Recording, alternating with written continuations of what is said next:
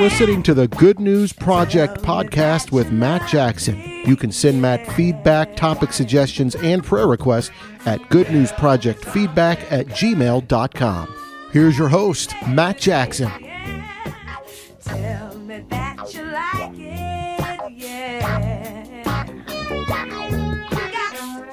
Welcome to the Good News Project podcast. So glad you are tuning in yet again. My name is Matt Jackson, and I definitely had to get some thoughts on the big news story late last night, early today, that the Houston Texans have a new head football coach. His name is David Culley.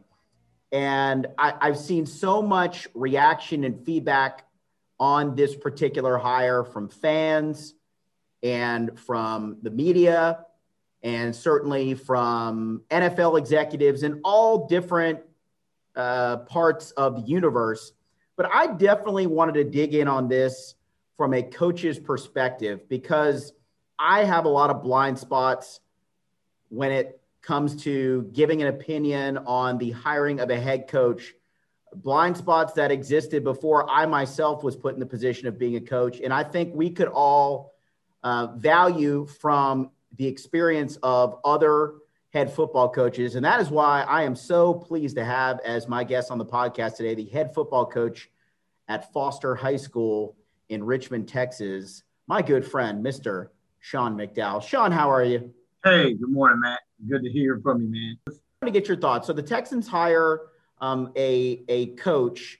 He uh, has 27 years of coaching experience. He's never been a coordinator before, um, and he's never been a head coach before.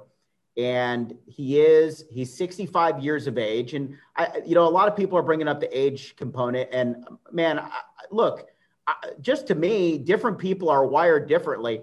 I'll be, I'll be honest and say, that if I am coaching when I'm 65 years old, probably something has gone wrong in my life because I sure hope that I can retire by the time I'm like 62 or something like that. But, uh, you know, what, how much of a factor for you if you're looking to hire a coach, how much would it matter to you whether somebody has been a coordinator or not? Or do you feel like there are so many different approaches to being a successful head coach that there isn't necessarily one one way to get there.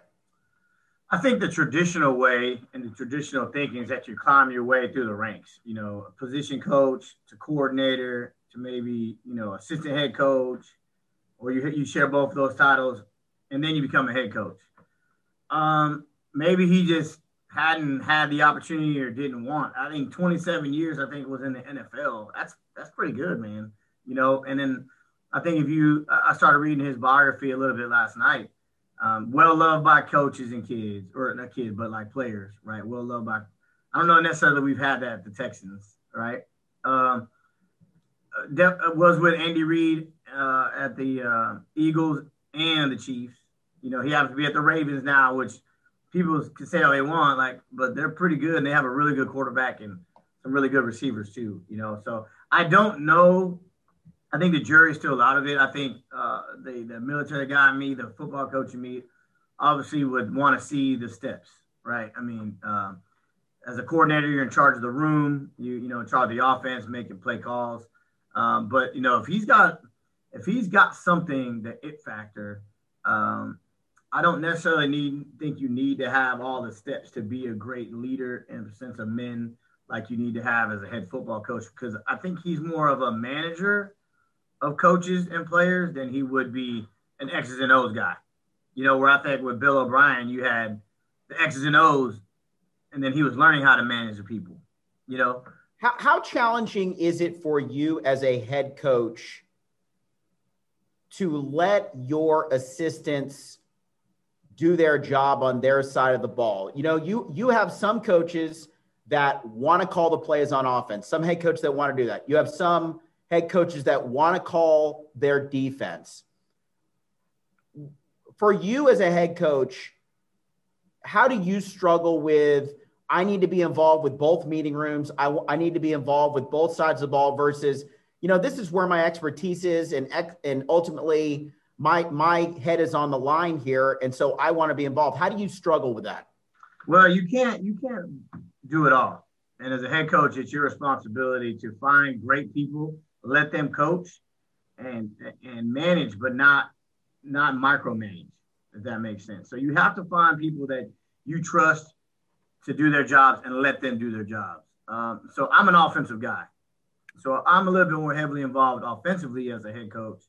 And I, I let my defensive coordinator, my defensive staff, uh, you know, formulate the game plan and really kind of that's their baby. I oversee it. I know what's going on, right? But I don't necessarily, I'm not in the room game planning with them. I watch the film, but I'm not the one saying, hey, we need to line up to this, we need to do that. Um, my advice to coaches is that you have to do what it is that got you that job. so if you're a defensive guy, then you probably need to stay defensively and hire an offensive guy to run it. You know, uh, me, I'm an offensive guy, so I, I trust my defensive staff uh, to be able to do it. And then we all work together, special teams wise. Um, really, it just don't go to the other side of the ball that you're not comfortable with that got you the job. So I, you know, I'm an offensive guy, so I mean, that's what got me the job. So I don't spend that much time defensively because I want to make sure we're good offensively. But uh, with Shaun McDowell, the head coach at Foster High School, we're discussing the Texans hiring of a new head coach. His name is David Culley, the formerly the assistant head coach and wide receivers coach for the Baltimore Ravens. And the Ravens are an interesting model in the sense that Culley's head coach is John Harbaugh.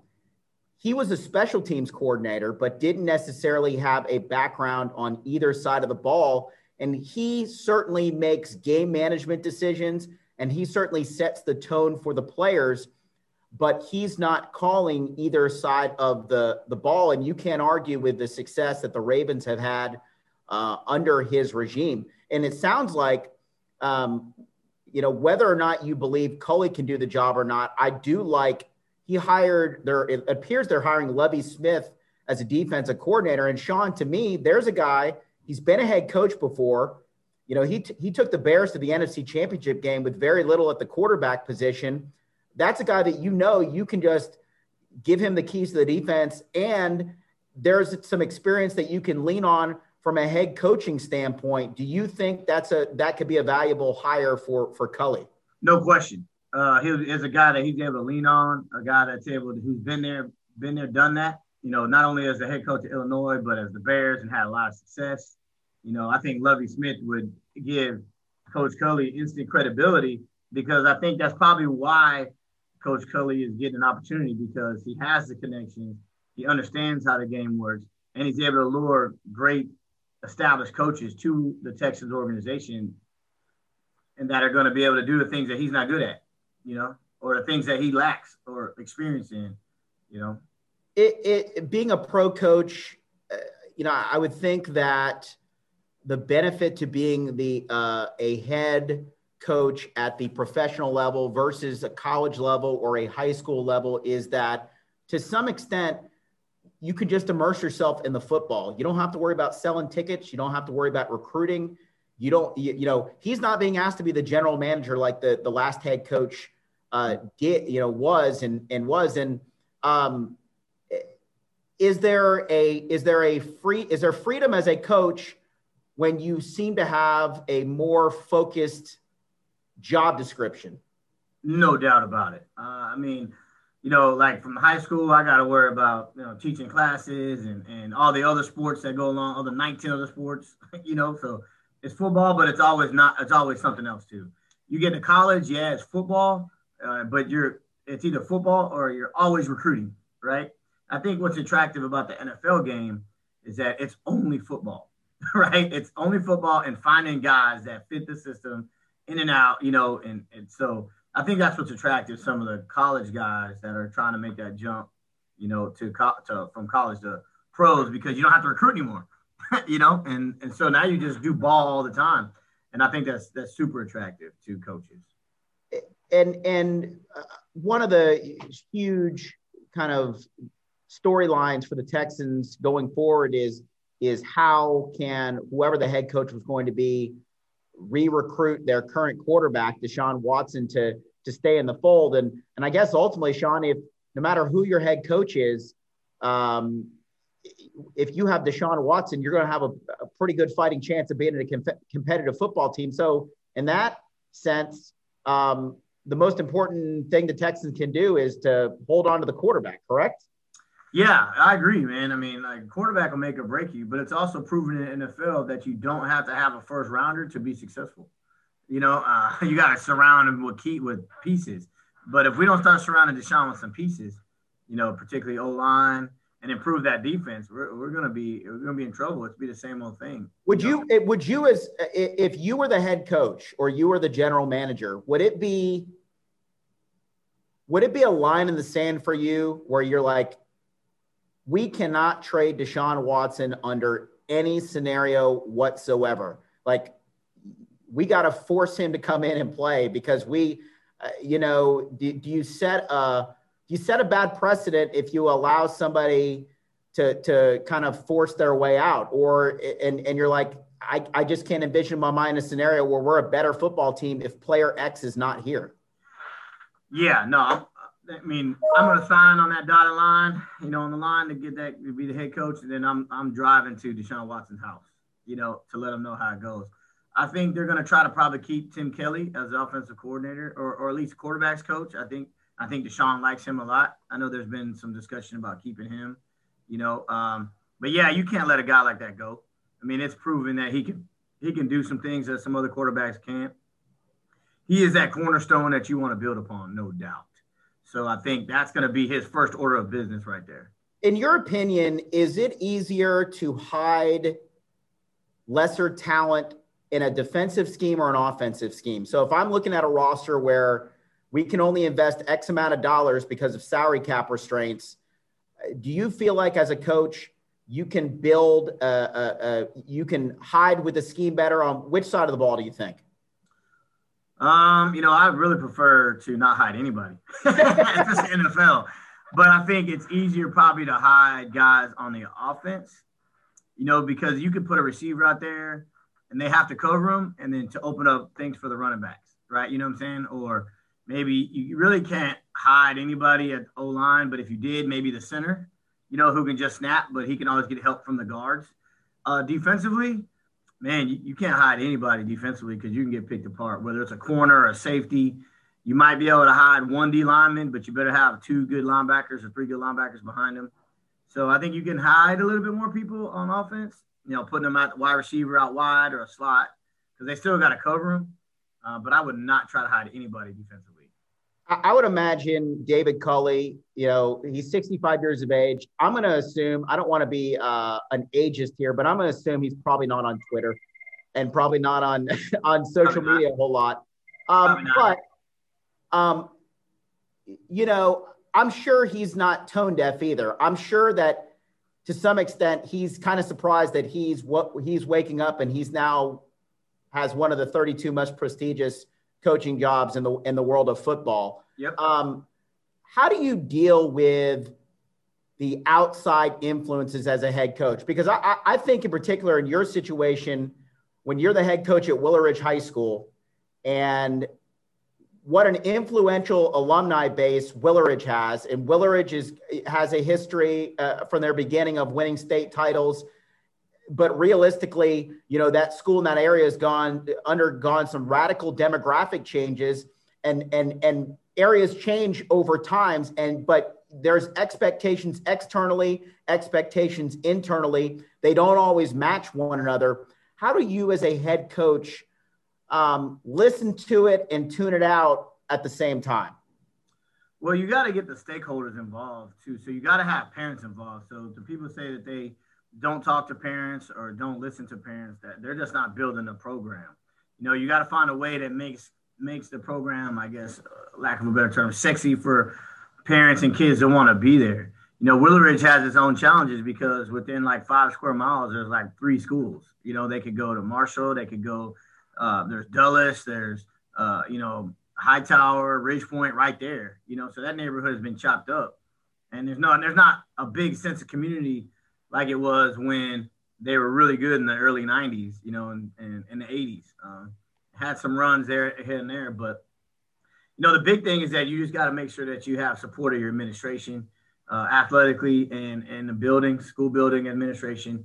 You really got to have some good coaches that are sold in. You can't have a bunch of revolving door coaches because if you have a revolving door of coaches coming in and out, it makes it tough because it feels like you're starting over every year, you know. Uh, and then really, you got to get those kids to get there and stay, um, and, and, really try to build them and develop them. But the hardest thing of it all, none of that will work if you don't win. So it's kind of like you can do all that right stuff and still not win, and, and then people don't think you're good enough, you know. So it's a it's a double edged sword, but uh, it's tough. And then what we're able to do at Foster, um, we do have we have pretty much great support. We got great facilities. We got great coaches, but we've also had a, a, a continuity of coaches where I've had almost the same staff for the last eight years, and we win. Uh, which was big, uh, especially when I first got here in 2013, is that we were able to establish winning and make the playoffs. And now we've won, we've got to the playoffs eight years in a row. We've been to the state semis. You know, we've had kids move on and go to uh, big time colleges and NFL. Uh, so um, a lot of that goes with just support. You got to block out the negativity. There's going to be there. Uh, like Coach Kelly, people are going to think he's not good, and people think I'm not good. But you just got to have the support in your building, have the support of your kids, and you just got to keep going. Shaun McDowell, head football coach at Foster High School, here on the Good News Project podcast. How does David Culley sell that locker room on his game plan and his uh, kind of what he's all about. Um, given, you know, this has been a difficult year. Take football out of the equation. It's been a difficult year for everyone. Well, it's been a difficult year for them as a football team. Um, you know, fire ha, not having a GM, firing a head coach, um, and you know, beyond that, um, new ownership, just all sorts of different things. How do you get them to buy into what you're about when you don't have the the track record as a head coach? Well, I think the thing about it is it doesn't have he might not have the track record as a head coach, but he has he has the um, he has the coaching chops, right? You know what I mean? So he's 27 years in NFL. Um, you know, he has it. So what he's gonna do, he's been around good coaches. Now he's never been the head coach, but he's got to. He has been around it. Andy Reid, John Harbaugh, and the numerous other coaches that he's been. R.C. Slocum been back in Texas A&M.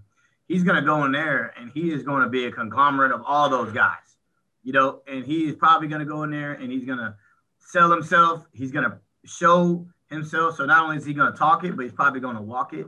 He's been coaching NFL guys for 27 years. So it's not like this is going to be brand new to him. The problem, the difference is he's going to be the main one everybody's looking at now you know. So, but I don't think what he's about and as a man and what he's about as a coach is going to change because he's going to be out there in front. So he's got to set the expectation, show the expectation. He's got to also live the expectation. I think when those guys realize that and they see that he's also he's doing what he's preaching, I think it'll be easy for him. You know. If I allowed you to buy stock in Deshaun Watson for the next 10 years or Trevor Lawrence for the next 10 years, and you know that you could get the number one pick if you're moving Deshaun Watson, are you keeping the known quantity or do you like the upside of the younger guy? It's NFL. so I think the answer would, the question would be now for me would be like, what do I get for Deshaun? you know, because do I get that first round pick and and uh, and defensive players, or do I get? I mean, at the end of the day, the the NFL is a business right? It's a business. How are we going to win so we can put butts in the seats, sell jerseys and stuff of that nature? Fans are fickle, right? I mean, they they love Deshaun, but you know what? They love JJ. They love all those guys. There's gonna be another one. There's gonna be another one. Like Deshaun in his prime, you can move him and get four or five players and some draft picks. That might be what we need, right? The Texans need. But uh, I still don't think you you take that bet. You take Deshaun and try to uh, build players around him, and then you go. But nah, you don't take that draft pick. Not this year. Keep the. All right, last last question before I uh, let you go here, and I appreciate your time. So you know, one of the things that I've been, uh, one of the things, one of the reasons why I wanted to have you on because I've, I've, and I wouldn't have felt this way five years ago before I started coaching. Um, gosh, it bothers me you know, this should be like one of the greatest days of David Culley's life. I, I just can't imagine. I mean, 27 years grinding, the the transient nature of being a, a football coach, where you've got to move all around the country and um, and and and uproot your family, and and to have it arrive, and um, and to to to some extent collectively have it rain on on your parade. Um, can you kind of convey to people that don't understand the journey that a coach takes to reach the pinnacle at whatever level it happens to be, whether it's you know, because uh, I, you know, I, we have we have so many friends that are grinding it out and trying to become head football coaches at the high school level. Um, just take us inside what it takes to have the persistence and the patience uh, and the work ethic to get to the top, and maybe what that means to an individual that maybe people that are not in the coaching profession would not understand. Well, you're talking about a lot of time away. You know, if we talk about just his NFL experience, you know, if he's got 27 years in the NFL, that is a career and some change, right? So that's 27 seasons. That's a lot of players. That's a lot of coaches. Um, he has probably made so many relationships and been around so many things um, he's missed so many birthdays and so many family times. I mean, he's probably lived all over the country. You know, I don't know his background, but you know, from the NFL standpoint, um, you know, he's probably been fired a few times. Like he was part of a staff that got fired. So you wake up on, uh, you know, you play that last game, and then you wake up on uh, Monday, and your your head coach been fired. Now you've been fired, and you didn't you didn't even do anything. Right. You know, I mean, I mean, you get crucified in the me- in the media, you get praised at home, you get, you know everybody has an expectation to win. Um, it's just different because you live in the public eye. You deal with things uh, that the only thing that people see is what happens on Saturday or Friday night, Saturday or Sunday. You know, um, and I, he's probably working 80 hour weeks just, just to get to Sunday. You know, like we do 45, we do 40 hours in the classroom plus another 25, 30 just to get to Friday night. Right. You know, um, it's a, it's it's a lot of preparation, a lot of sacrifice. And so people only see the tip of the iceberg. And so to have a guy that's been a tenured guy like 27 years in NFL, it's almost unheard of. Um, and so I, I'm excited about it. So he's an unknown guy, but obviously he has a lot of success uh, just being in the league and probably has relationships that he needs to be successful and in the know-how. But uh, to discount the fact that he doesn't work hard and uh, that he was never head coach and maybe he's not a very good coach, I think that would be naive and, and ignorant um, to think that because I think he's a probably a great leader of men, and uh, we got to give him the benefit of the doubt because there's no doubt that he has worked hard and deserves this opportunity if everybody think, else would afford the opportunity. I think I think that's a great way to to close this podcast with that good news right there. Got to give this guy a chance to uh, put his plan in place and and and and hopefully keep Deshaun on the fold and, and let the chips fall where they may. Shaun McDowell, head football coach at Foster High School. Shaun, man, I really appreciate your time and expertise, and uh, I'll see you at B lunch. Hey, yes, sir. Have a good one, man. Have a good one. Bye bye. All right. Thanks, man. I appreciate it. Yes, sir, brother. That was fun. Anytime.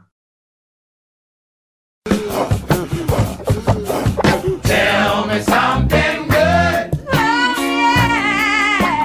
yeah. You've been listening to the Good News Project podcast with Matt Jackson. To reach out to Matt with feedback, topic suggestions, and prayer requests, email goodnewsprojectfeedback at gmail.com. Tell me that you like.